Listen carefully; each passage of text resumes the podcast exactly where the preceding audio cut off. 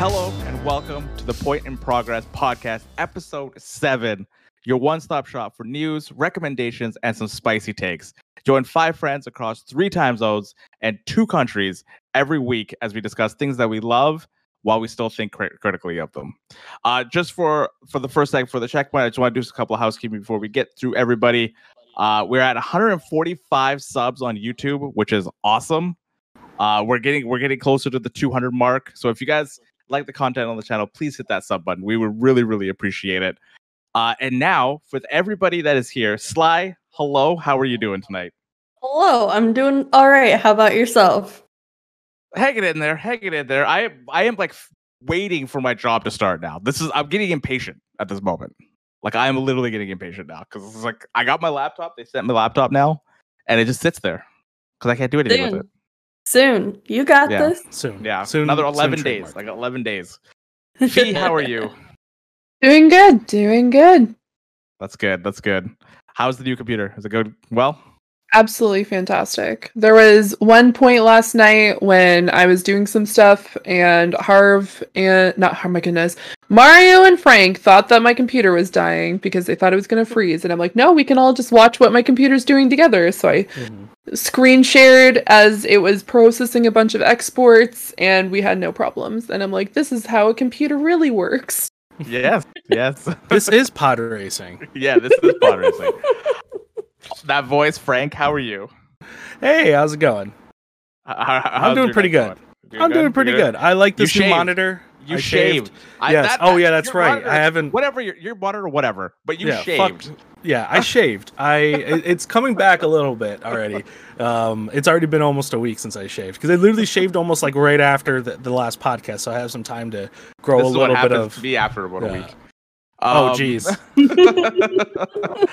also, rounding out everybody, Mario, how you doing, man?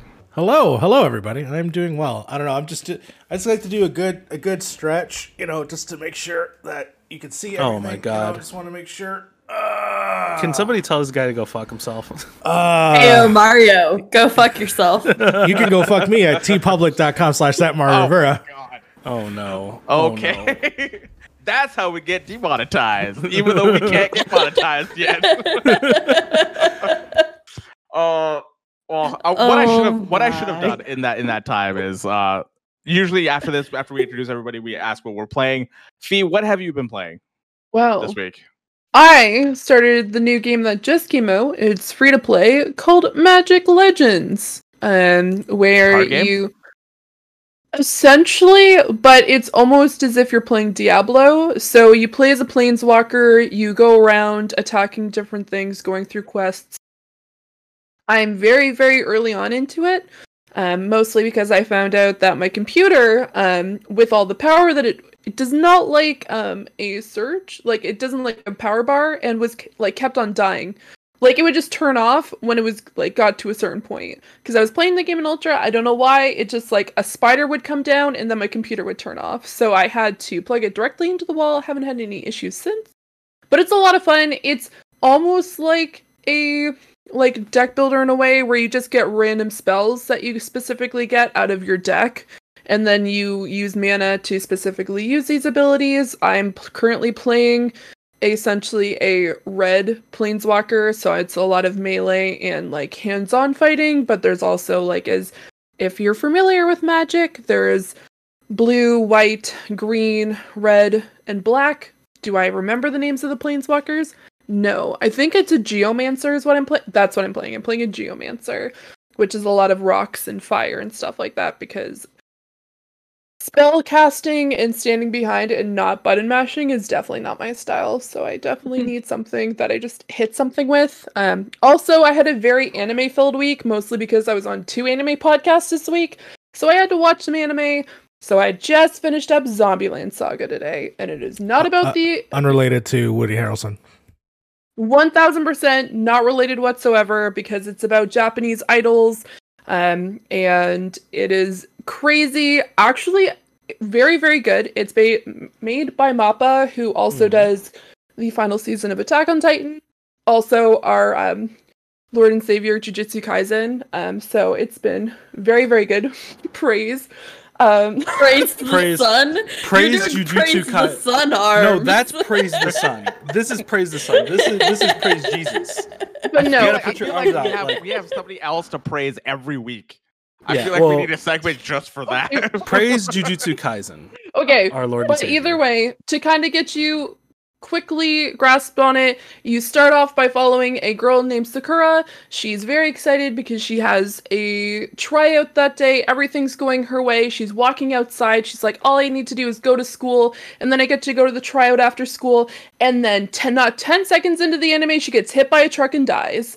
Um, so she then is resurrected. Um, it's 10 seconds in. Yeah, she, the anime literally starts with a girl getting hit by a car. Yeah, it's literally her, and then you find out that she is resurrected with um, five other girls to make a Japanese idol group to specifically save Saga Prefecture in Japan. hmm It's really great. Honestly, it is lighthearted and also has a lot of touching moments and actually some pretty sad moments. I was sobbing watching one of the episodes. So, Feels like it needs more. Uh, I feel like it needs more Twinkies One hundred percent it does, and a double tap. and a double tap. Yeah. oh my god. Hey, Frank, what have you been? What have you been playing slash watching Uh, this week? I've just I, honestly, I, I I've been playing Stalker um, some more. I know I, I I I get into these these games that are just RPG like elements, and I I, I get sucked in for weeks. Um, I also bought a new monitor. I bought two new monitors actually. I uh I went to Micro Center because I like Harv said, if I can't upgrade my GPU, I'm upgrading something. So I decided to get a new monitor, something that was either 144 hertz or above, and had better colors than my TN panel that I have here. Um, so I went to Micro Center, bought one, and then I came back the same day. I found a better monitor for like fifty dollars more. So I bought that, and now I have now I have a nice curved Samsung uh, G7 Odyssey monitor, and How do you like the curve? Oh, it's beautiful. It looks really like right where I'm sitting, I can I can barely even notice the curve. But like I know it's there and I can see all of my screen by like I don't have to turn my head anymore. Where where on my other monitor I would have to turn to see like my bottom left. Now I could just look down and see Yeah. everything. So it's it's No. it's great. It's nice. Cur- curve monitors are really, really nice. Really nice. Mario, what have you been playing? Uh, I uh, uh, it's funny because uh, earlier this week Frank was having a dialogue with me in our Discord, and he gave me probably a pa- you know like a pamphlet sized amount of uh, info of why I should not get a VR headset. You know, Mhm. And- and, I took his advice. And yeah, in the span of like an hour, I think he was giving me all this information. Very in depth stuff. You know, very much I took it to heart. But uh, I, I instead knew that I was still going to Target and picking Yes. up a Quest Yes. uh, VR headset. I, I do want to preface that that at the end of that whole thing, I'm telling you like why the VR headset's kind of weird. I also said none of this probably really matters because you probably already set set your like you probably already set in your mind that you're getting this headset anyway. So like you're probably gonna get it. I'll buy you some games when you do. So pony up boy. Uh so yes i got the quest 2 and i've been i've been enjoying it. I've had it for a couple days. I've been watching primarily television in it which has been the best because all i'm doing is laying in bed while there's a giant television in front of me while i watch falcon and the winter soldier or i watch young rock uh, on hulu on it which has been fun. Uh, but the game that i primarily have been playing other than beat saber beat saber is a, a given. The game that i want to shout out is actually a game called echo vr which is from Ready at Dawn by the people that did The Order for PlayStation 4. It is cool because it co- it basically combines a bunch of my favorite uh, sci-fi elements into a game type that I think is really fun. It's one part Tron and another part Zero G Gravity where you are floating in space and there's an obstacle course where you can grab on and move things, but you also your wrists have jetpacks on them, and so you can propel yourself in zero g. And the whole point is that there's two teams on two sides, and you play with real people. I primarily played with children because they're terrible fucking human beings that apparently have three hundred dollar headsets strapped to their heads, screaming. Um, but primarily, the game type, of course, is there's a goal on each side, and you get a disc, very much like in Tron And so the point is to get the disc into the goal by either bouncing it off the wall and then it hitting it or you throwing it directly. Sort of like a Quidditch meets like the uh, throwing Tron uh, disc game disc jockey. And it's wild and fun. The fact that you feel like you're actually floating in zero G while trying to like punch people in the head to stun them and like grab the disc and throw it, uh, you know, doing like cool stuff like putting your wrists like this to propel yourself backwards like it being that kind of fun and accurate has been has been a blast. And i really hope i convinced frank to play it because it's free. And then anybody else that has a vr headset please i would love to play uh, echo vr with you. I just think it was just such a blast. Feels like it's like one of those things where you once you play it you kind of become a believer like what everybody's been saying about vr and stuff like that. Like i Sure. played vr and i was like it's it's fine it is what it is Yeah. but i feel like i need to play that game or like half-life alex or something like that to really Yeah, you really need to play something that was really built well for VR.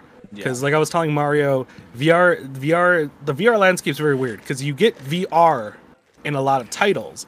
It's just not well optimized for VR, and the experience really isn't there. Whereas a game like Half Life Alyx, which was built from the ground up as a VR title, feels insanely different. yeah Yeah. And I've never played Echo VR. I'll probably try it out to see if it's pretty good. yeah But um, yeah, as long as you're getting a VR experience that's built from the ground up to be VR, a lot of those titles are really good. Like Beat Saber.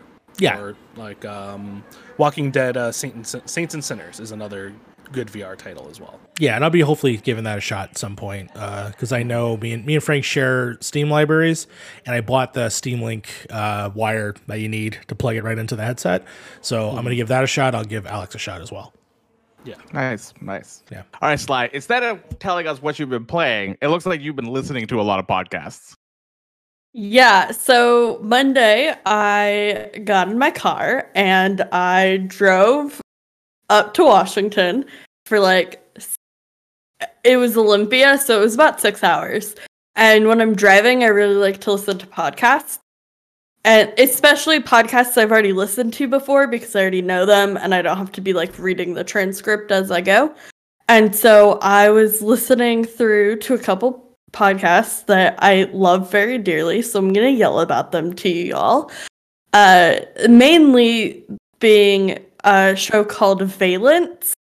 It's about a city that's kind of like a fantasy New York, where there are some magic users, and it just goes through discussing themes of like data privacy and registering minorities and fa- familial trauma. And it's just really good really sweet story about like this world that is so beautifully crafted and the sound design with all the magic having different sort of sounds is very good and it's very fun and so i highly recommend it definitely check out the content warnings before listening to it, but it's a very good show and I really love it. So I re-listened to that and I realized that's kind of become my like road trip podcast. And apparently that fact will tie into season 3 somehow and I'm very excited. They're currently in the middle of season 2 and it's just been a blast so far. Uh, I also listened through Hubris, which is you know how a lot of indie films do like 24 hour projects? yeah And so, like, you get a team together, you make something in 24 hours. So, Hubris was the audio drama attempt of that. And so, there was seven teams, I think. Don't quote me on that. But they were given 24 hours to create a episode of an audio drama based on a specific theme and it they're very diverse stories, very diverse like genres, and that was really fun. But I have been playing one game, and I haven't told any of you about this yet. I started playing Mass Effect. Nice. okay so i saw this on i saw this on Yeah, I saw this on discord, Discord as well. and you were playing mass Did effect you? yeah it was Mhm. it Oh, said yeah. playing Ma- uh, mass effect so i was i was like wait Sly's playing mass effect Yeah. so a couple days ago, I was like in the mood to do something with my hands. but no games sounded good. Like I was going through all my libraries, and then I I've been wanting to play Mass Effect for a really long time. But there's been all the rumors of like the Legacy Edition, whatever, and I was like, I'll wait, I'll wait, I'll wait. But I was in the mood for nothing else.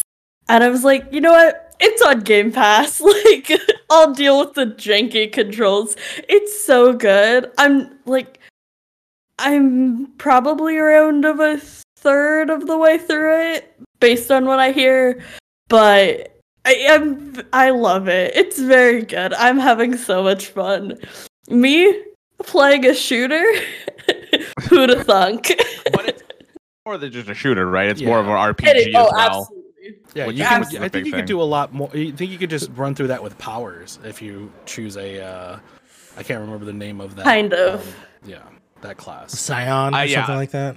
I've- or something like that. I've never played Mass Effect. I'm waiting for the the edition, the, the Legendary Edition, whatever's coming out in May, I think. Mhm. So Definitely wait for that. yeah, I, I want I want to have it in like a remastered version because I've never played Mass Effect, so this is gonna Yeah. be my first time jumping Ooh, into it. interesting. I, I uh, never played Mass Effect. I played uh, relatively the end of the 360 era, and I remember I made my character look like Eminem, and then he carried on to two and three, and it just got imp- extremely worse as he got along because the graphics got better and his Oh, look no. was terrible. Oh, so oh, that's right. You can migrate. yeah, so that was cool, but he looked worse as the games moved on. That's awesome. so I think when the legendary comes out, I'm gonna go femshep all the way. yeah, I'm playing FemShep, Nice. which makes me really sad because I I just want her to be very gay. I don't I don't think they had that in the Mass Effect games, did they? No, There's not in the first one. one. In the first So one. in the first one, there's one you can romance as either Shep. Okay, okay. I have yet to meet her, but Okay. So for for me this week, I've been I've been playing Fall Guys. I started Fall Guys yesterday, season four, which is a lot of fun. The new new stuff that they've added in that uh, in the new season has been really really cool. They put like a squad up thing where you can actually have like a squad up.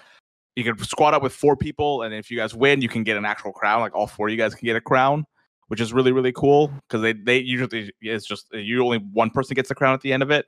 So Mm-hmm. that that's kind of nice. The new levels, man, the quality of the game has just like from from season three to season four is is a huge jump in my opinion. And I feel like if you if you have Fall Guys or if you've been hesitant about like going back into it, this is probably the perfect time to go back.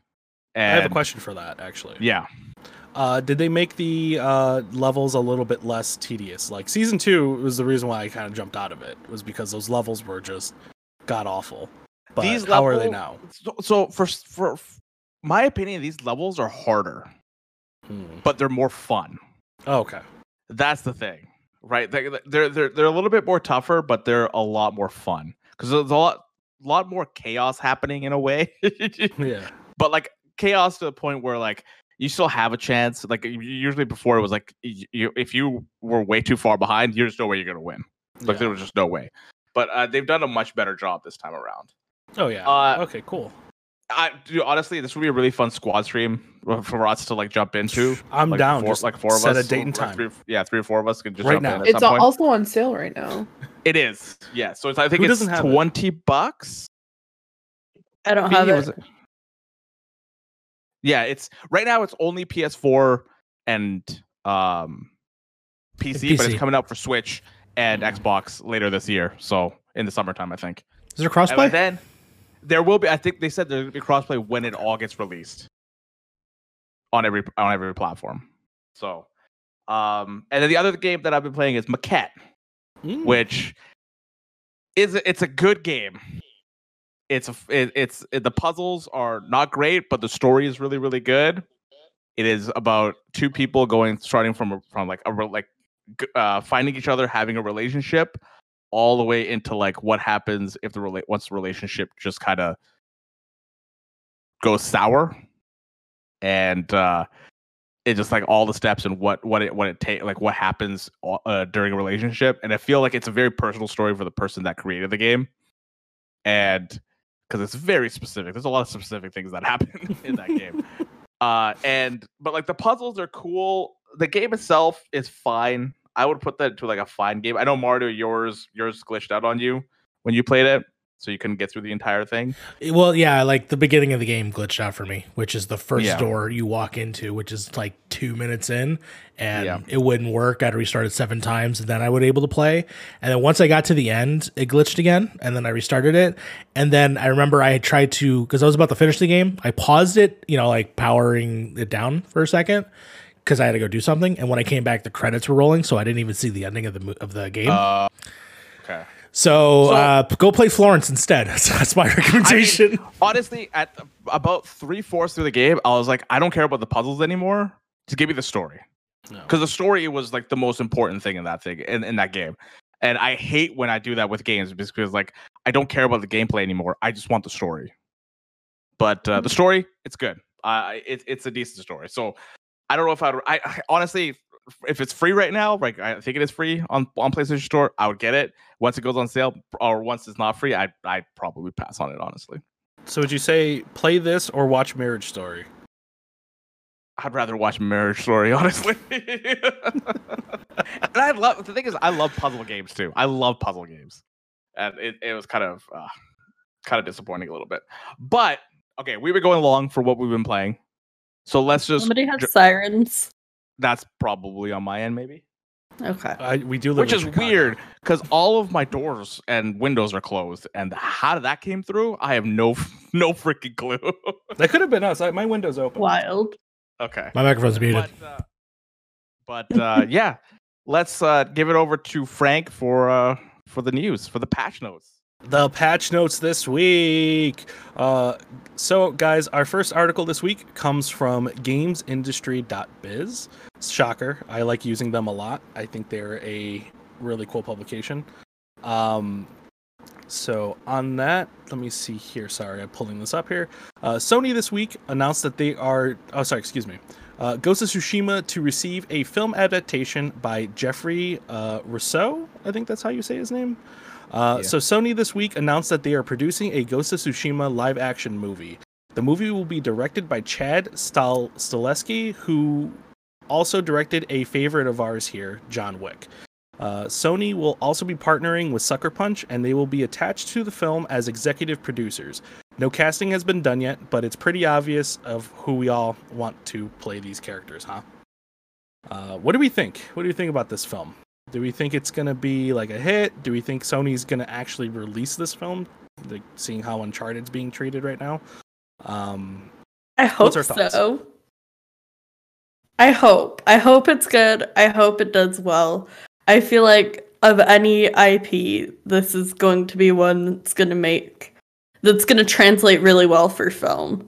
And you know, I obviously we don't wish any projects do poorly, but I think this one has a shot at being real good. i agree. The one the, the reason i agree with you for this one specifically is because it isn't more of an open world game so you can do a little bit more with this. Like when you look at like mm-hmm. uncharted and stuff or like last of us i feel like you can't deviate from that story because that is a lit like for all intents and purposes that is a linear story. But with ghost of tsushima i feel like you can pick and choose where what story you want to tell and where the character goes and stuff like that right? For people that are going to be uh, casting i hope they i hope they can find the right people for casting. I know a lot of people are saying pick the people that did the voice acting and stuff for it which is like Mhm. yeah that, that'd be awesome. But are like do they do full on acting though right? Like as in like acting roles and stuff like that for camera or are they just more voice actors but like i i, I do want They them are to- actual to- actors. they are Yeah. actual actors yeah, so Yeah. that would be awesome. because awesome they had to can make them. mocap they, they they have facial capture for it they mocapped it and then they voiced it so i would imagine it, it would translate very much on the screen as as they did with uh with producing it in for the game Yeah. So I, I hope they nail the casting. I, I think they'll be fine. Movies going into film is always kind of an if like a like a weird thing for me Yeah. because it's like I've for especially for like Last of Us, I've already experienced the game. I don't know if I want to experience it through a movie, but again, they have really good talent attached to it. So it's like, hmm. yeah What do you think, Mario? It's a it's a damned if you do, damned if you don't sort of situation. Um, I think at the forefront, uh, you know, uh, the only way to do this, in my opinion, is to try to keep it as authentic to what they're trying to portray, as much as uh, obviously the game itself is sort of both authentic and inauthentic, meaning that uh, there's different biomes in Tsushima, Tsushima that's not true to the actual region, but uh, at the same time, it's telling their story. So hopefully, uh, you know, it's just as good. I mean, the, the- actually, the the I don't know. Um, the island of Tsushima loves the devs so much that I think they've given them some like some crazy accolades over there. Um, They've They become said- they said that- ambassadors, right? Yeah. I think I think one of the quotes was like when that game came out, a lot of them said like that this is a game that we should have made. yes, Like they were kind of like they were like this is so good that it should have been us who made this. And that's that says a lot about all the care and attention that was that was put into that game. And as someone who personally doesn't love the game entirely, I, I enjoy the game. I don't love it uh, because I think some of the story beats are a little weak. Um, I'm hoping that they do obviously take this chance to improve upon that, but at the same time, I I do think that the actors themselves do phenomenal jobs, and there are moments in that game that move me uh, even to tears. Um, there's a side story in there that blows me away, and I'm wondering if they'll even give time to that in the movie um, specifically. But I, you know, I can absolutely see it because it's probably one of their more cinematic games. Um, I mean, Last of Us, obviously, and God of War, but I can see what this movie would look like on screen. So I'm giving it, uh, you know, some hope again, hopefully. And if it's not the original cast, fantastic, you know, Japanese actors. You know, Yeah. keep it, keep it as something. Fee, have you played this game? I have not. I think I watched you play it though. Oh yeah, you watched the ending. I remember that. I, do sure did because you put it to a vote. And Yeah. uh, yeah, Mhm. then yeah, some people picked the wrong way. Um, so would you would you rather have this than the or would you rather have the game? Like, would you rather play through the game, or do you just be like, you know what, give me the movie so I can see like what what the entire game is? honestly, I think I would probably go with probably the movie. Um, however, it was I quite enjoyed watching other people play this game on Twitch.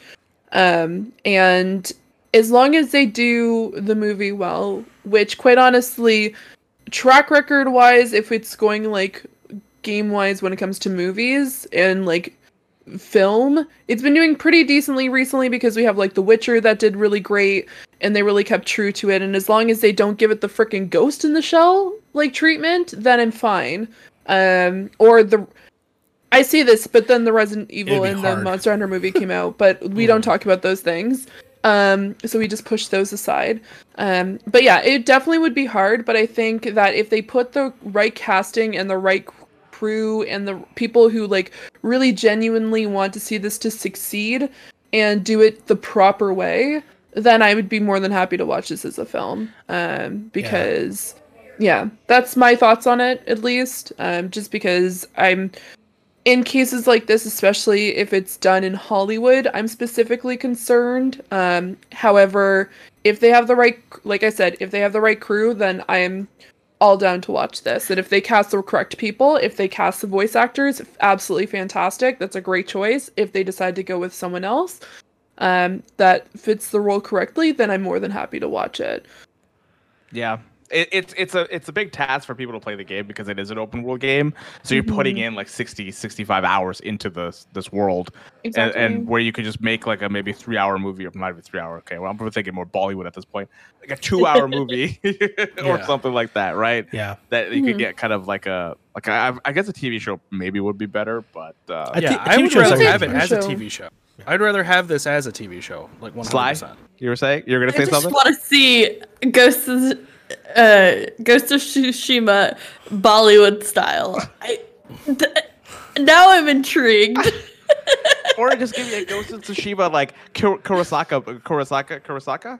Kurosawa. Is that- Kur- Kurosawa. Kurosawa. That's the one. Sorry. Yep, Like, Kurosawa. make, make it that kind of movie. I'd be down for that. Yeah. I'd be, Well, I I probably would be in black and white.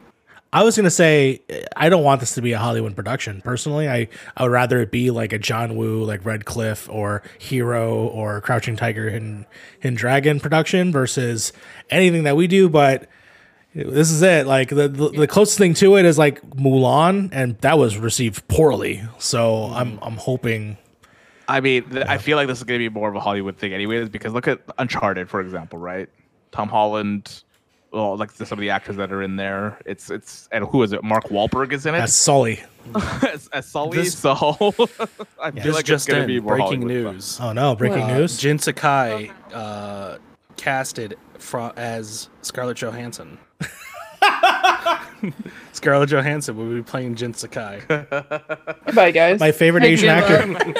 My favorite Asian actor, Scarlett Johansson. The funny thing is, when I played uh, Ghost of Tsushima, I didn't even play it on English. I played that entire thing in Japanese because I think that like, like that's how I feel like I wanted to experience that game. So, but people have said that the English voice acting is really, really good. Yeah, it is. It's it's top notch. Yeah. All right, On to the fellas. Our next article comes from IGN. Uh, Reggie Fils-Aimé quits GameStop board of directors after just one year by Matt Purslow. So, in a shocking development to the GameStop bankruptcy arc, uh, Reggie Fils-Aimé has left the building. It seems that GameStop is recycling its board of directors with its current eight, including Reggie, to be out by the end of 2021, with a brand new set of board of directors to replace them. Pretty sure at this point Reggie was just ready r- was just Reggie for retirement anyway. Terrible joke. Terrible joke. Terrible joke. uh, Terrible you joke. love it. I think Reggie Fils-Aimé just said, eh, "I don't want to deal with this bullshit anymore." Yeah. oh yeah, no, it's definitely like it, well, the way they the way so if it was just Reggie, I would say yeah, that's probably three hundred percent true. But it's also all the other board of directors leaving as well, and there it seems like they're all going to be replaced with just brand new people altogether. So I'm wondering if it was maybe on Reggie's side, maybe Reggie was just like, "I'm out of here," and then everybody else jump shipped, or maybe GameStop said, "Yeah, we're just gonna replace all of you guys by. You guys are too too expensive to to to employ." I wonder if it obviously have anything to do with the fact of the fiasco that happened earlier this year with the stock exchange crap. But you know, it's it's ridiculous. Uh, I don't know. I mean, personally, I didn't want him there anyways. I think he's better used anywhere else. If anything, I would love for him to be the face of uh, Sony because right now Sony is separated into like four other people and they're all uninteresting. You know, you got uh, Mark Cerny who is just Dave uh, Dana Carvey, but he's barely on screen. You got uh, all these other people. There's no face over there. You have a Phil Spencer. You have a Doug Bowser who we haven't really seen a lot of Doug Bowser, but still, because Reggie used to be that spot. I would love for him to be the face of Sony. Oh yeah, he would be he would be excellent for Sony. I think he would he would bring a lot of life to that brand where it feels like Sony right now is that very stern like they they don't it, it doesn't feel like they're having fun as they used Yeah. to where they used to like just come out with an orchestra. Exactly. I mean? Here's my favorite quote from Reggie. Um, he said, "My name is Reggie. I'm about kicking ass. I'm about taking names, and I'm about making games." So Hell yeah. let's go. Pretty good. Sony actually hire good. Sony hire Reggie right now. Hi- hire this man. I, don't also know. do think when, when it comes to like these boards of directors and stuff, there is there are companies that just do a clean slate as well for board of directors. Like you know what, we just want to start fresh with new people, com- like but completely. So like that might be the case here as well. I know GameStop's been doing some. It's been some weird things that have been happening with GameSpot recently, but do all right. Slide. Do you think GameSpot's going to be there in the next like year or two, or at least the next five years, even with this I change? I hope so. I hope so. I hope that GameStop right now they're clearing house. You know, they're getting out everybody that they don't want there, clean out the bad apples, and be like, okay, we're not doing too hot. There's a lot of shit going on. We're getting a lot of bad press.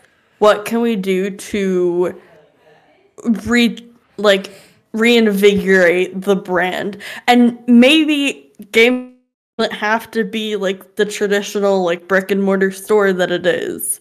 Like i i'm not going to give them any free marketing but i think there's definitely directions they can go from here to you know preserve that brand just in a different format Yeah, they could pivot somehow, right?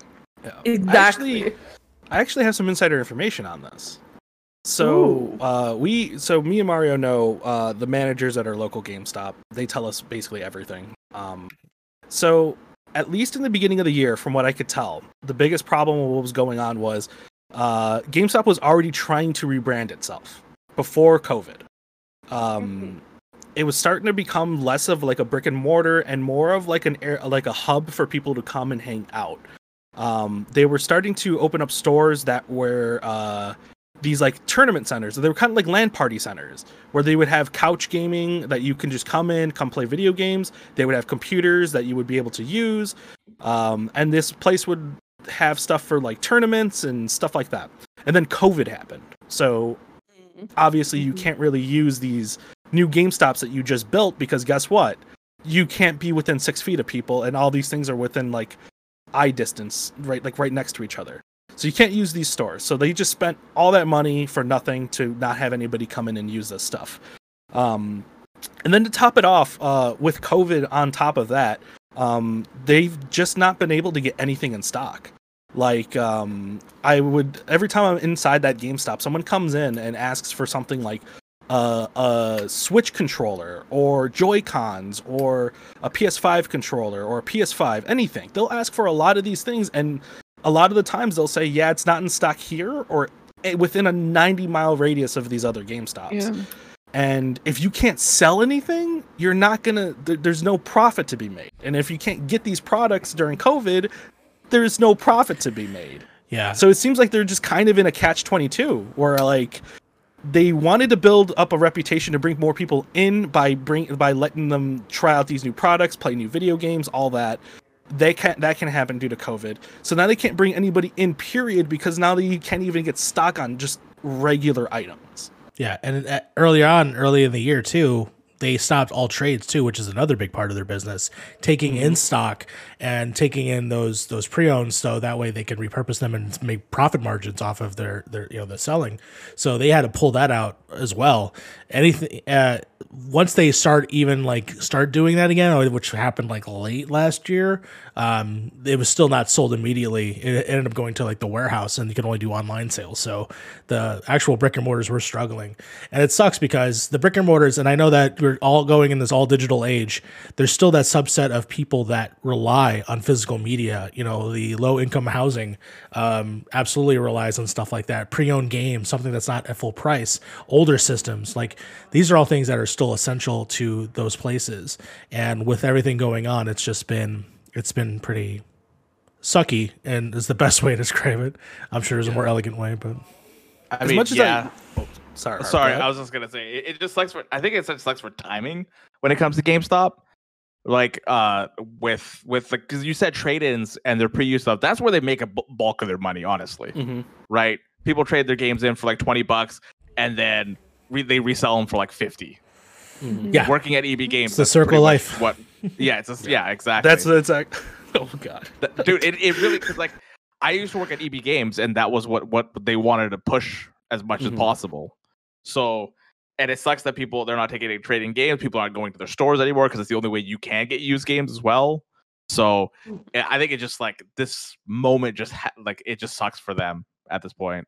and with the whole reggie thing i am just I, I- feel like it's it it is what it is with Mhm. GameStop. They're cleaning house. They're gonna see how this goes. And it's, what what Sly was saying is, I, I I agree with Sly when it comes to this. Let's just I want to I want to see them pivot. We'll see we'll see if they can. But yeah, for sure. It definitely does suck. Uh, especially like you know, we, me and Mario have history with the store. You know Yeah. I mean, we've we've both worked there. We've both worked there for a number of years, and it's at, when it, when we worked there, at least it. I don't know when like I, I can't speak on Mario, but like when I was working there, the, the mentality was totally different. It was a very much a more greeting people in, talking to them, getting to know your customers, and recommending games, all that. And by the time I left, the it switched from okay, we need to get sales, sales, sales. You know what I mean? Uh, sell this thing on top of this thing on top of this thing. Yeah, Screw ma- screw the customer.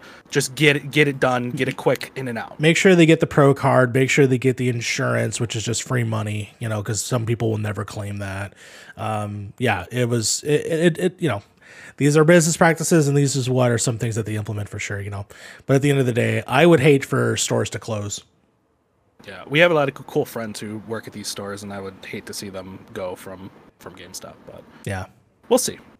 But speaking Uh, of stores Steve, you got closing, anything for? Do, would you got? Do you got anything that's like kind of like a GameStop in Halifax? Um, we have EB Games. Um, Oh, we don't Games. have GameStop. Um, Harv knows. Harv's just laughing. Um, I know I live on a peninsula, on in a like a magical world in Narnia. Um, I I understand that. I was just gonna say, like, sh- sh- it's, she lives in a, a pretty decent sized city. Well, I mean, Like, I don't, I don't. I don't know who has EB Games. I, I, don't. will admit, the biggest news coming out of Halifax today was a tugboat being sold and sent to um, Hamilton, Ontario. That's pretty much the biggest news here. Um, but no, we do. It's all crazy over there. Well, it was Theodore Tugboat. Someone bought Oh. it. Okay, that's has a a whole other. name? You can, you Yeah. can, Theodore yes. Tugboat. Oh you yes, can, that's right. yes, you can look it up. I'm not like we can probably. You know what? We can put that as a fucking photo. I don't give a diddly damn. Theodore But Tugboat is now the thumbnail. At the of no, at the end of this episode. segment, I'll put Theodore Tugboat at the end, and you can you can see it. Okay. Thank you. Okay, but yeah, no, we do have EB games, um, and we do have like mom and pop kind of stores.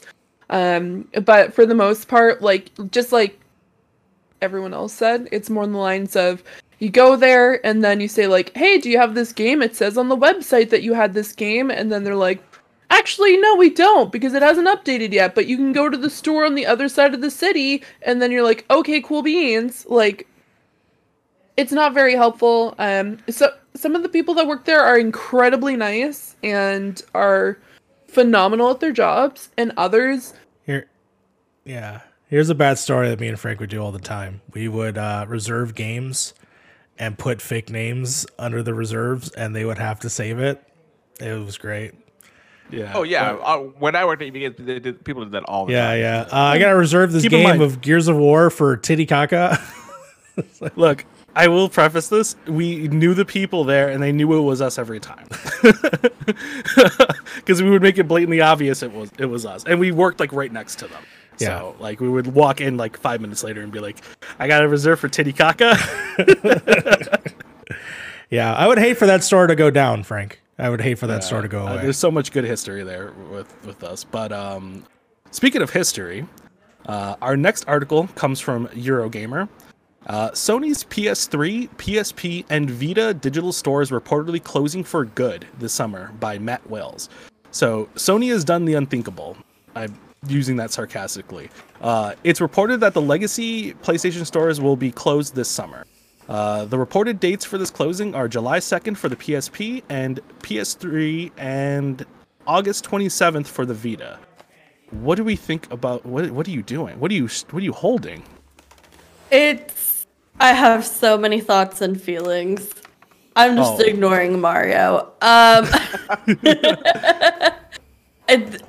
so my biggest problem is like I get it. Like people probably aren't using these stores, and it will like spa- save them space on you know the back end.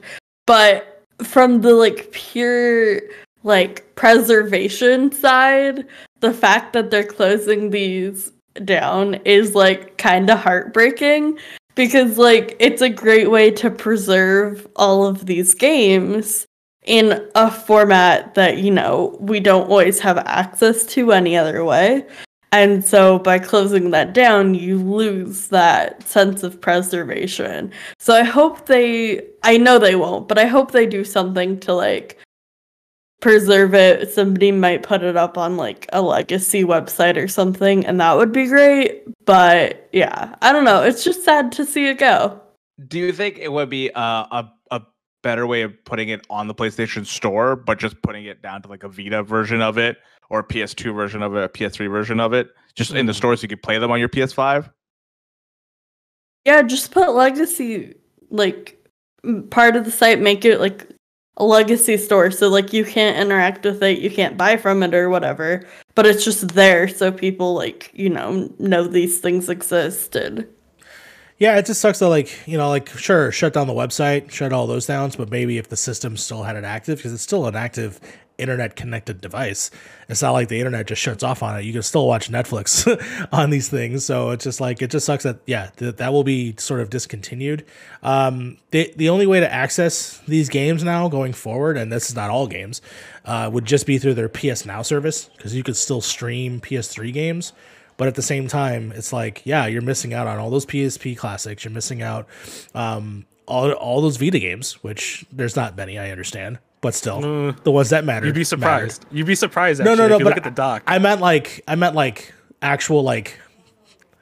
There's a bunch of indie games on there, but I meant like that flagship. Like, oh, I'm gonna miss Uncharted, uh, Golden Abyss, you know, or Freedom Wars, like those ones, as opposed to like Guacamelee, which is now on every platform. Um, at the same time, yeah, I'm I'm I will miss some of these things. I, I personally love the Vita. I got into the PS3 kind of late, and I'm downloading as as you just saw. I had the giant PS3. I'm downloading as much of games that I missed out on before this ends. And uh, yeah, say sweet sweet goodbyes. I was Yeah, I was just- just thinking like maybe you could just do emulation on the PS5 for PSP. For You'd think? and You get think? people- just- and then you could actually just put uh put them on the on the storefront. I So you can still buy Vita games, but Ex- they'll be I mean- scaled for the PS5. I mean, Xbox has been doing this now for the last Yeah. three generations. They figured it out. PlayStation just is not in the mindset of these preservations. Jim Ryan doesn't understand why we want to play old games. It's because we want to be able to go back and feel these emotions again. And the big thing that I'm most afraid for this, the fact that the PS3 store and the Vita stuff, is all those third party games that are not going to be licensed again. Like, for instance, your Marvel Ultimate Superhero games or your, uh, you know, Rugrats the video game. You know, like those are those things are going to be lost to time. I don't think they're even on that store anyway. I'm just saying in general, like if those games specifically, those type of games, they'll be gone. Yeah, it's like more of a hypothetical, right? Yeah. Just to give you guys an idea of what we're losing, though, um, 393 games for the PlayStation Store, 1,002 Vita games, and 58 PSP games is what's going to be lost through the the deletion of the store. Yeah. That's a lot of games. It's a lot Yeah. of games. Yeah. You're looking at almost 1,500 games right there. Yeah. I feel like Sarah It's, uh, McLachlan needs to come in and make a commercial about all these lost games and finding housing. Give these PlayStation games a home, somebody. In in the arms of an angel. Hell, if I wonder if Sony were to do something like, if people were to like crowdfund the amount of money it costs for them to keep those servers up, and if people would actually like keep those servers up with their own money. I'm afraid of how much. It, well, but that think of it. That's only going to cost probably fixed one month's worth of service. I know it's gonna be like one of those Wikipedia things where like this is we're asking you again to donate to our website.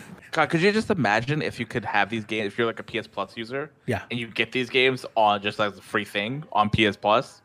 Well, like I They said, would the- But like I said, so PS Now, right? They could keep cycling them out and treat Game Pass, you know, keep it treat it like a Game Pass, which it technically is their Game Pass. Just nobody thinks of it that way.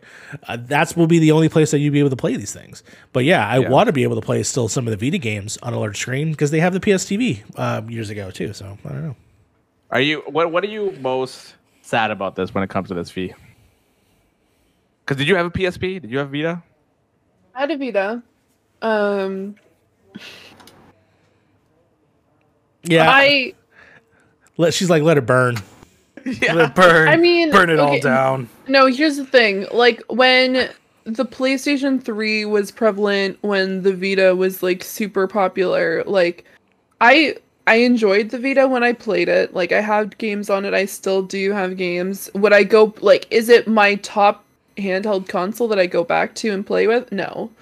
Like I have other things I could be playing on. Um and the games that I specifically would want on the PlayStation 3 is the one I have physical copies for, which would have been like Ni no Kuni, which also has like you can access it on the PS4.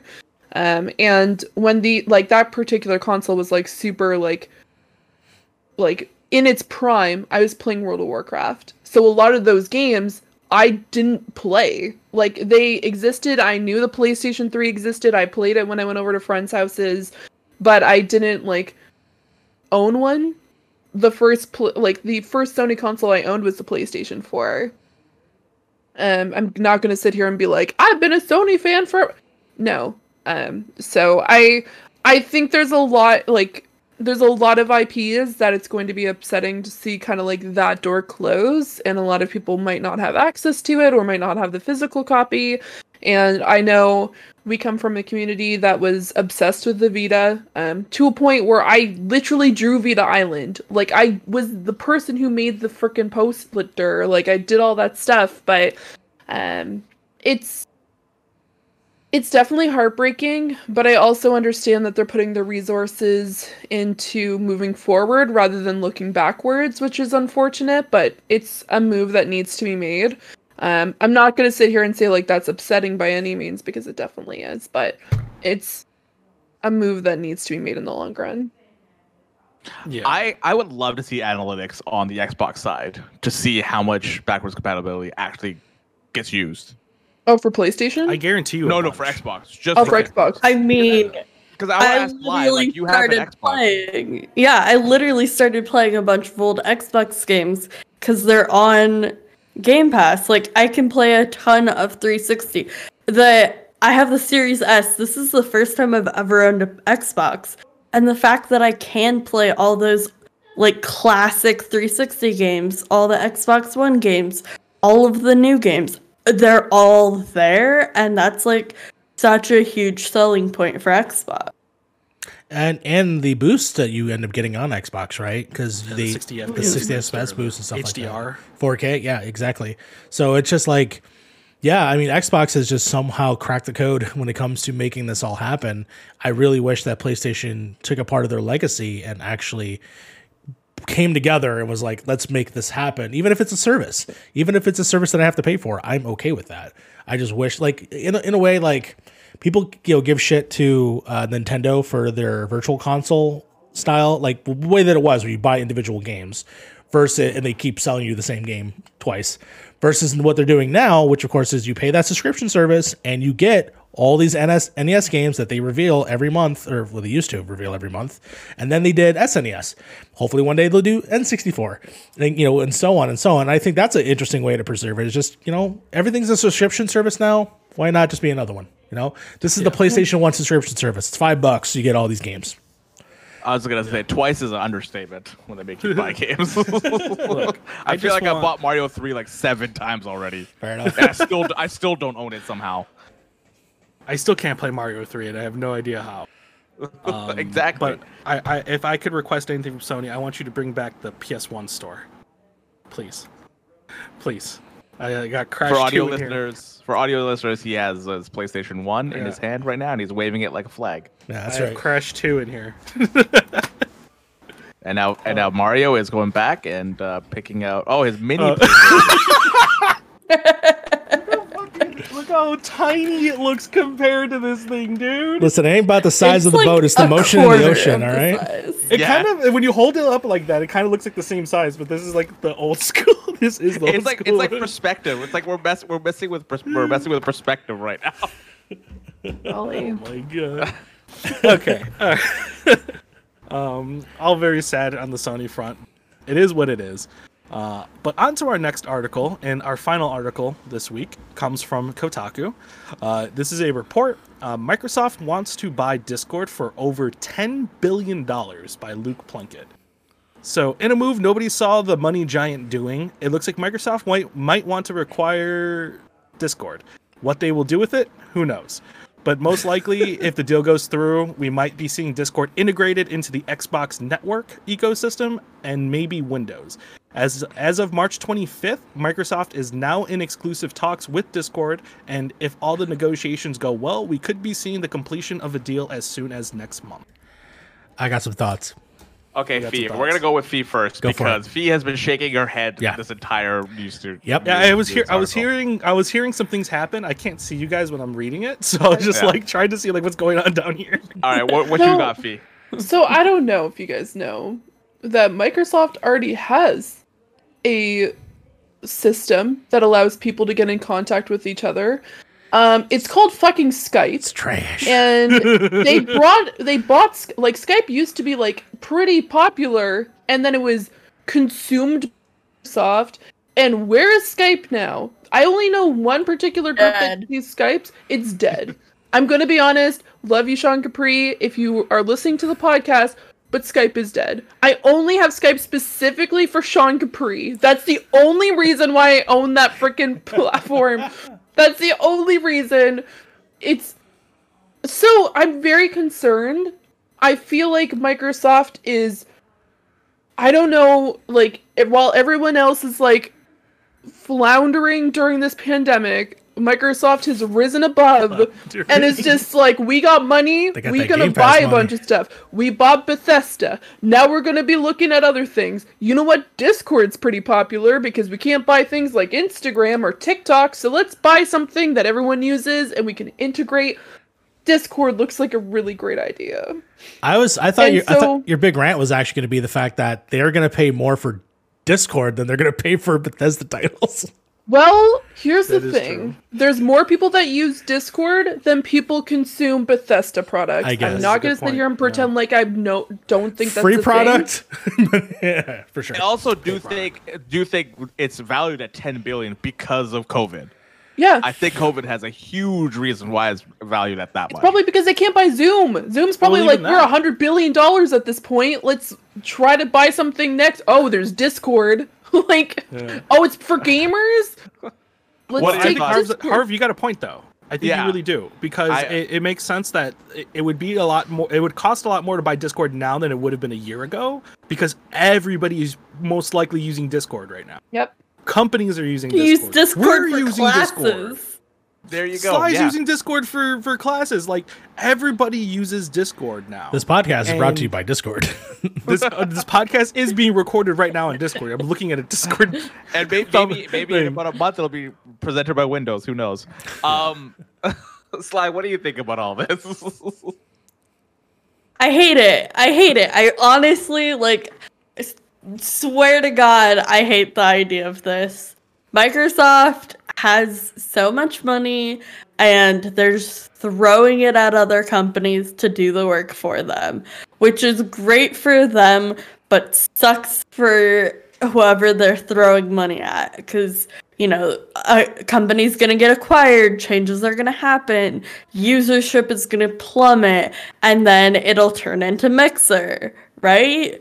Like you don't need to buy every company to work with them you can just have partnerships let Discord be an app on your systems. Like, please, for the love of God, stop just buying everything you want to work with.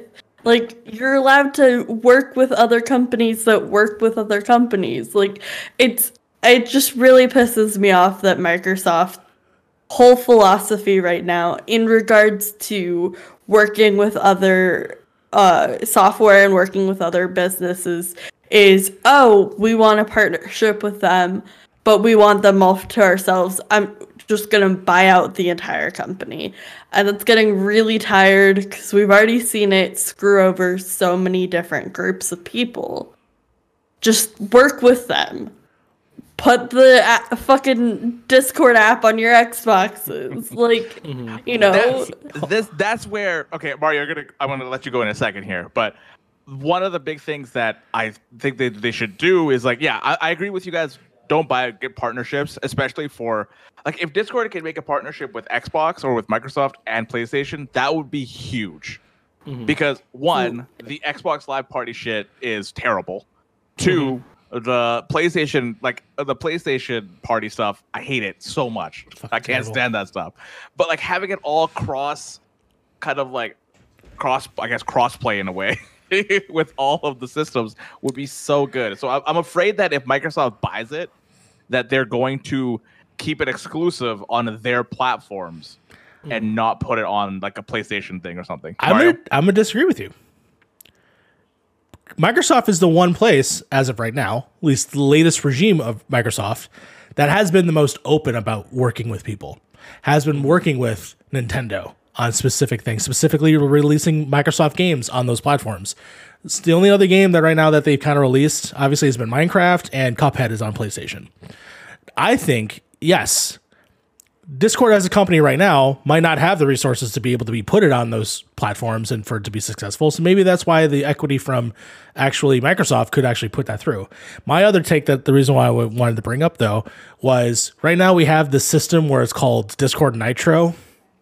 Hmm, yeah. What if, and I'm stealing this idea from Zombie Kills, I think they made this observation on Twitter, but what if instead of that, it's part of your Xbox Live subscription that boosts all of your assets of, uh, you know, everything with Discord.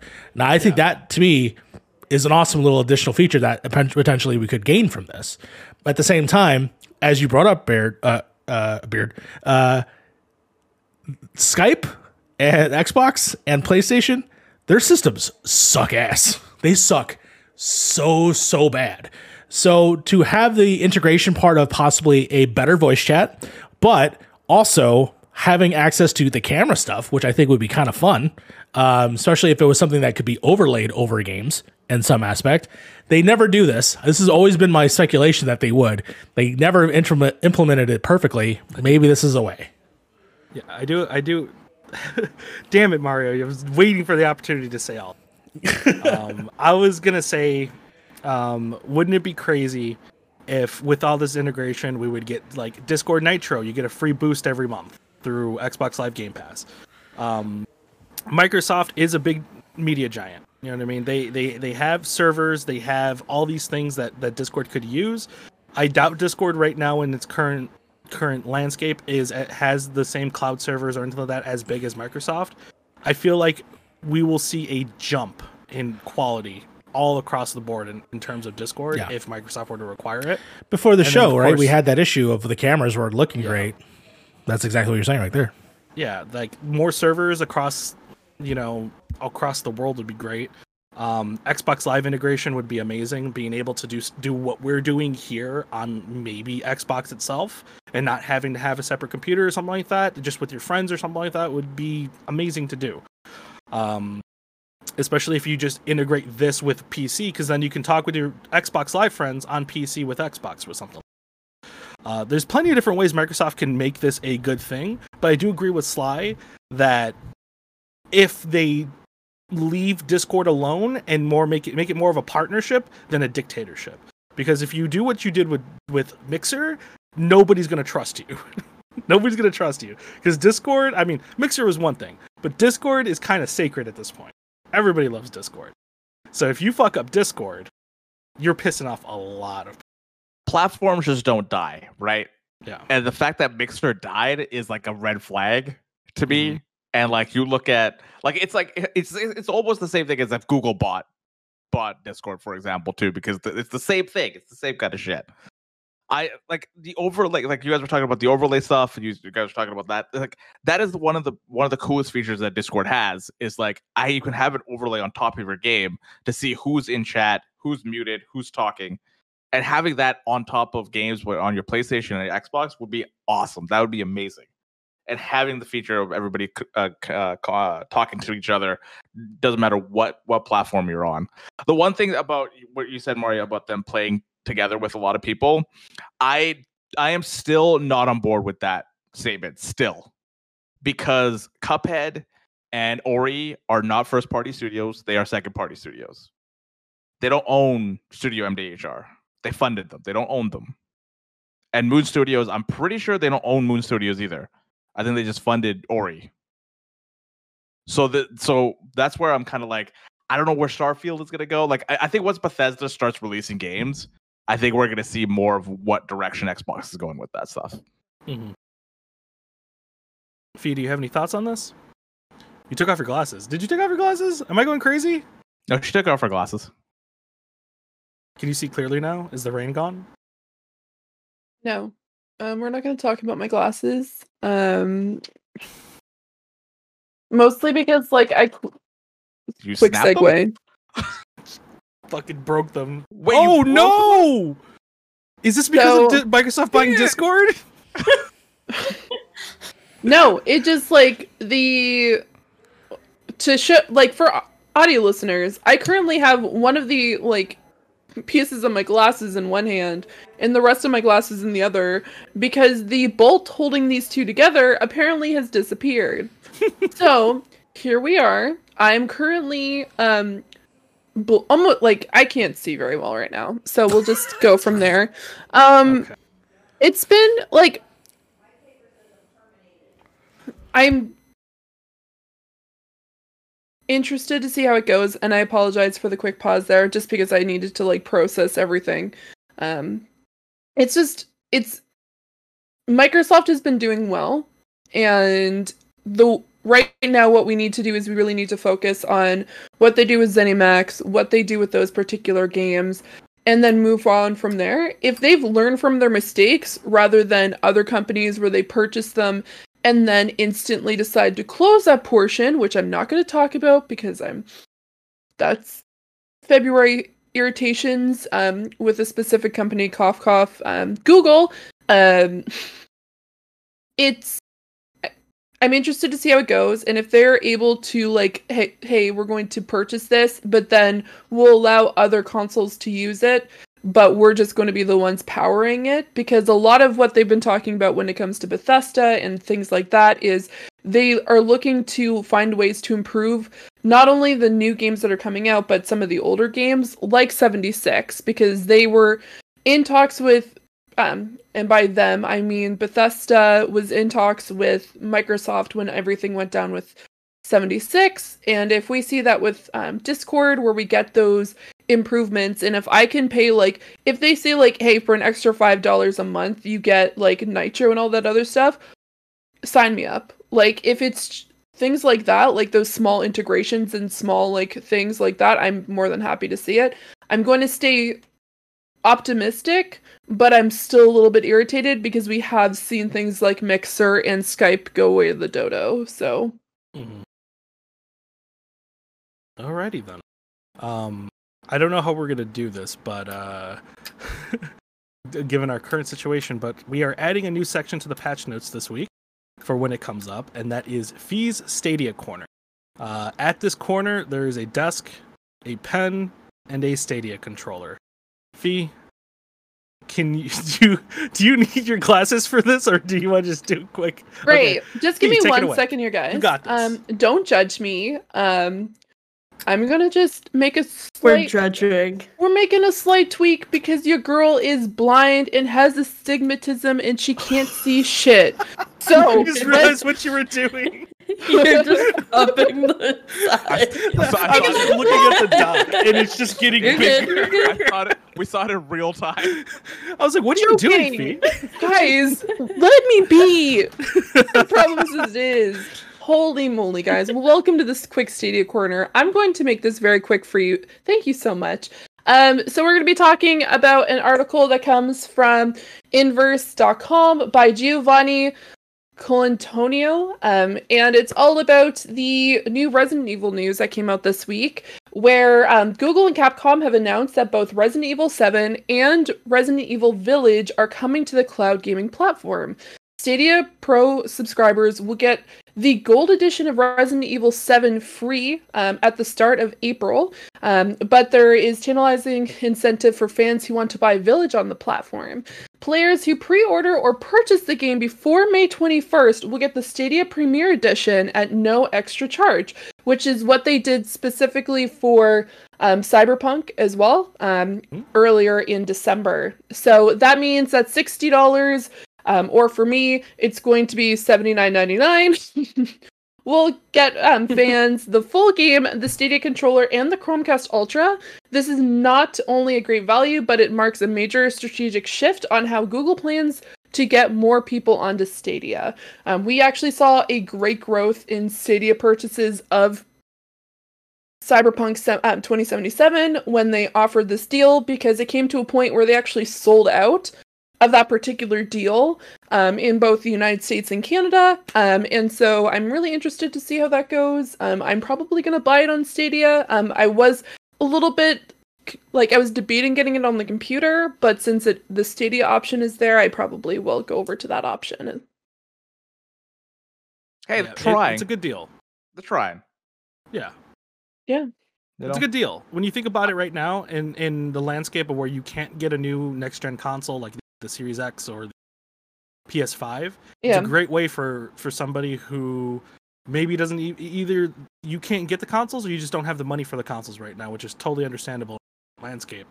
Um, it's ins- it's an insane value. You pay sixty dollars, you're getting basically a controller and a Chromecast, which are about a hundred dollars by themselves. Uh, Each. it's it's Yeah. crazy value. It's crazy value. It's that that uh, Stadia is doing, and more and more that the months go by where you can't buy a new GPU, you can't buy a PS5, you can't buy an Xbox. The Stadia options looking better and better. Yeah, Hey, maybe Um, it'll maybe it'll get me to get Stadia at this point too. Maybe who knows? There you go. I'd rather play them on PC, but like there there are some stuff like like obviously I can't run the games on max settings, so maybe that's probably going to be a better way for me to do it bef- uh, until I get an actual GPU, right? Since I'd rather Yeah. play games on PC. My my PS5 just sits here. I feel sad. Uh, My PS5 is just the, the lotion stand. dude, oh my god. Nope. Nope. Nope. My All Series S is getting a lot of work. Yeah, Slides, slides, slides, getting the full like work out of out of their Xbox, while our PS5, well, Frank and I's PS5 just sits there. I mean, mine's a Fortnite machine, so Mine doesn't exist. Remember when we Ooh. gave Fee shit for playing Loop Hero on on her 3070, and Mario's over here with a I- PS5 and Fortnite? I thought I thought for I thought we were gonna go one week without talking about Loop Hero, but here we are. All right, so on that note, Fee, she has to she has to get out of here. You want to say bye to everybody? Absolutely. Bye, guys. I hope you have a great evening. And by evening, I mean whenever you're listening to this specific podcast, because I realize that this is pre recorded and you might be listening to this in the morning. So I really hope that you're having a fantastic day. You can find me here. You can find me on Twitch and on Twitter at Zeranix, um, and you can see it right underneath there. I'm not going to spell it out for you. You know how to do it. And for the people who are listening, it is going to be in the actual description if you want to check out my stuff. You can also check me over at the Penultimate Conquest. I did a bunch of stuff over there this week, a lot of anime related stuff um, in regards to the final season of Attack on Titan, where we did a double feature episode and we talked about the spring 2021 ep- um, season of all things anime, which is fantastic. And what you can do is, I'm just going to plug them because I'm just about to run over there. Um, you can check out the PS Trophy Room where they talk about all things PlayStation. By the players for the players. Fantastic stuff. Great people. We love it. We love to see it. I'm gonna go now, and I don't know why I'm pointing. Okay. Bye. Replace it with a cool picture. Bye.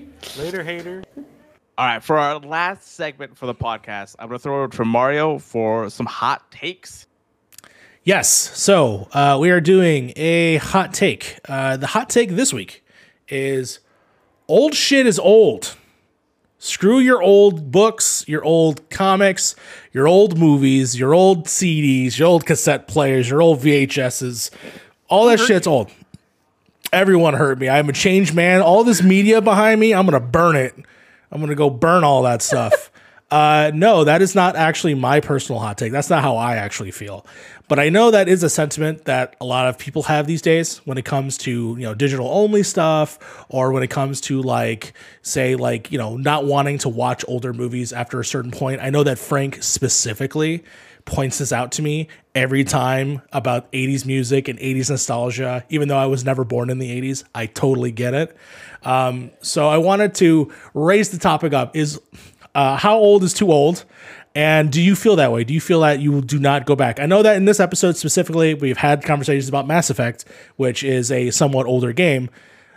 I'm curious about what you all think about specifically this idea. So, Sly, since you have brought in Mass Effect, I want to bring it up to you first.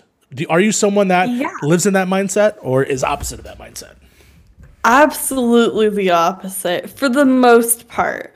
Like I again, I'm very much a sentimental person. I really enjoy and appreciate looking at older media just like for the pure history of it. I love old books. It's probably one of my favorite things in the planet is like old books getting to read you know, all these stories from people with completely different perspectives and completely different worldviews.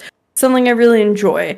I and games, I missed out on a lot of those like seminal titles and being able to go back and play them, acknowledging that, yeah, maybe the graphics aren't perfect, maybe the gameplay's kind of jank, but getting to experience those in the context of now is something I really appreciate and enjoy.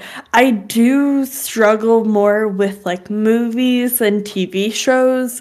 A lot of those I feel like don't hold up, and it's pretty challenging for me to be able to go back and watch them, especially because a lot of the themes in Hollywood that can be, you know, pretty anti trans, anti queer, anti disabled. Those themes were really like prevalent in a lot of older like movies and TV shows. So I don't really vibe with those as much.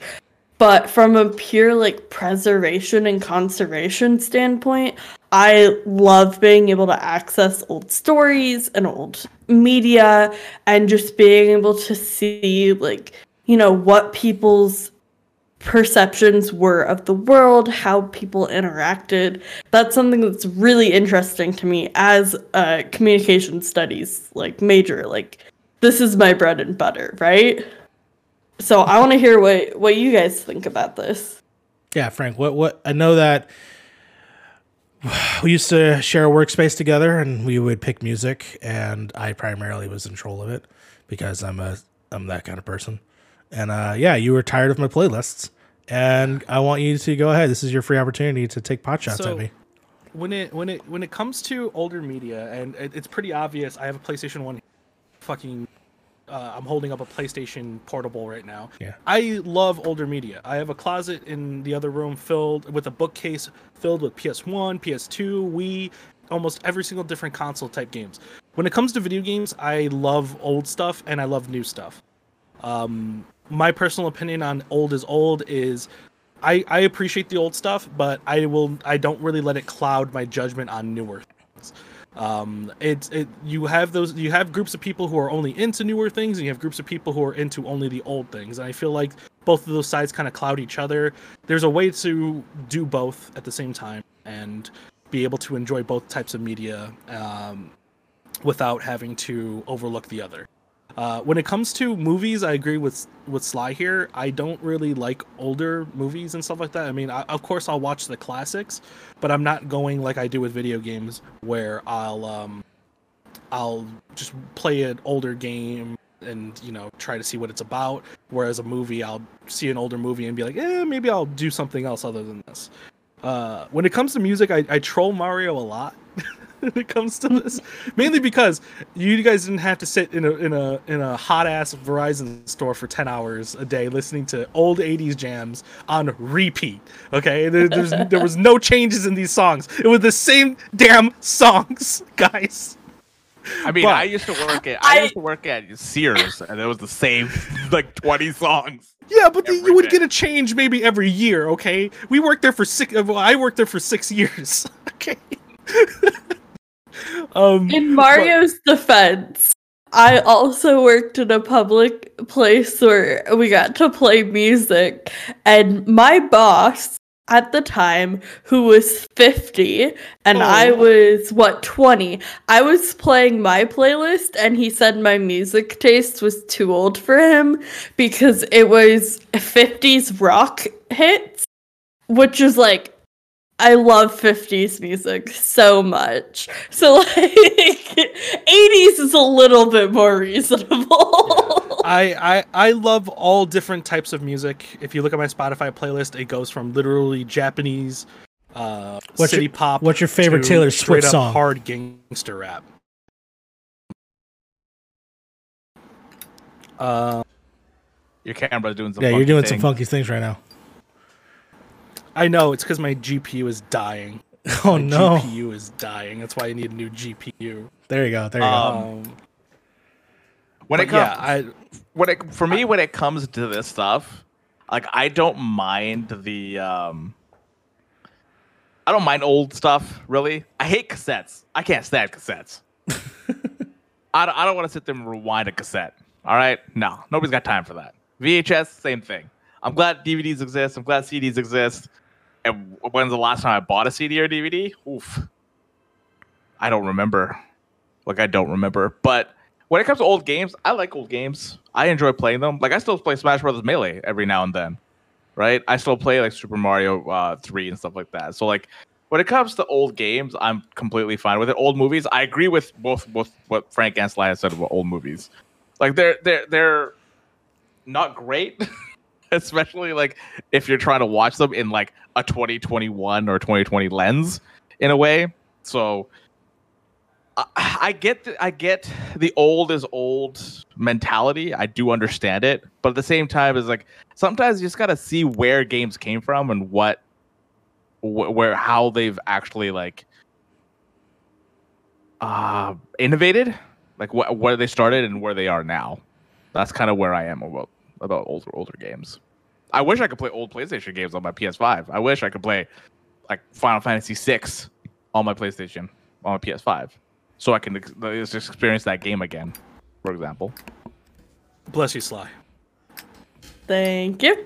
sorry frank i probably cut you off there Oh, I, I, dude, my computer was having a time. Both my screens were just black.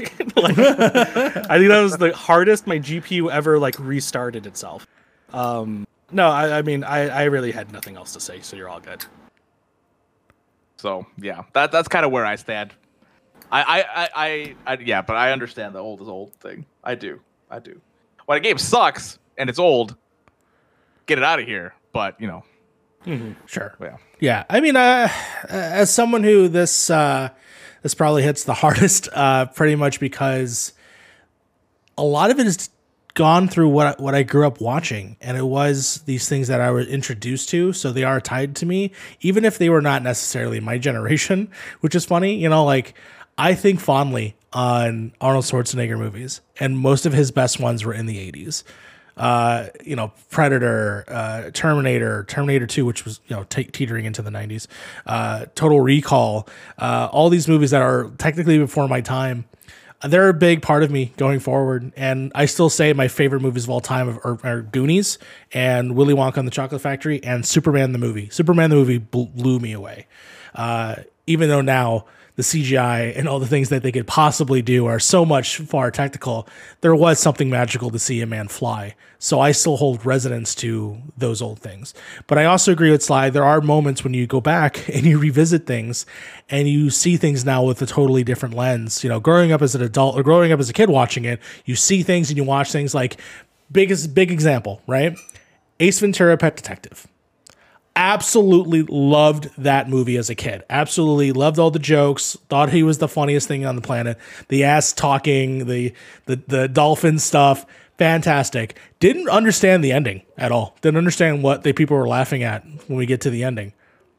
Until you watch it as an adult, and it is extremely offensive, um, especially towards uh, the trans community specifically. Um, so that movie is a movie that I don't necessarily revisit uh, as often as I used to, uh, because the way that they treated that specific character uh, is not the greatest. Um, so I under I totally understand. There's things that you just can't go back to sometimes when it comes to that. Um, at the same time, I do think there are other things that still do that people will not watch. Like for instance, a big movie series that I've never seen that everyone keeps telling me to watch is The Godfather. I've never seen The Godfather. Uh, You're not alone here. do I want to watch uh, six hours of an Italian family go through struggles? No, I already have one. They're, they're my own family. Uh, so, you know, it's just like part of me resists some of that in the same way I feel like a lot of people do. And it's it's a lot of it like growing up, like as you move along the decades, and I'm now realizing that because I'm turning 31 soon. Uh, things that I thought were bad to begin with, or things I just never really gave a chance to, even at the time. So like, let's just say boy bands. Oh, boy bands suck. Now in my 30s, I, I love boy bands. I love I love uh, Backstreet Boys. I'll I'll I'll, I'll, uh, pose for NSYNC. Uh, same thing with like rap music. Rap music is another thing that to me changes over time, where my feelings on it change. And it's the older I get, the less like uppity that I get about my media. So that's why when I feel like when Frank is giving me shit about the 80s, it's because he's not actually listening to it. He's just listening to the idea of me listening to it. But I feel like if he gave it a chance, it's possible that he might like it.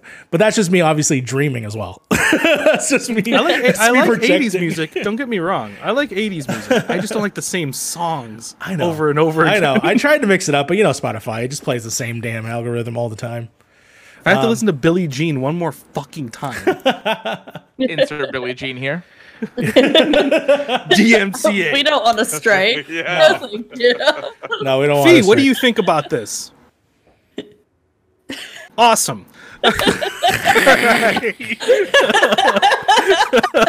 thought I, I, I, I think she said something about I think she said something about Stadia or something, but you know, we- we Start don't talking know. about Stadia, and I'm like, Listening for the ghost of Fee. yeah. All right, guys. Yeah, I, I think that's we're, it. we're, we're to about the end of the podcast. Sly, where can everybody find you?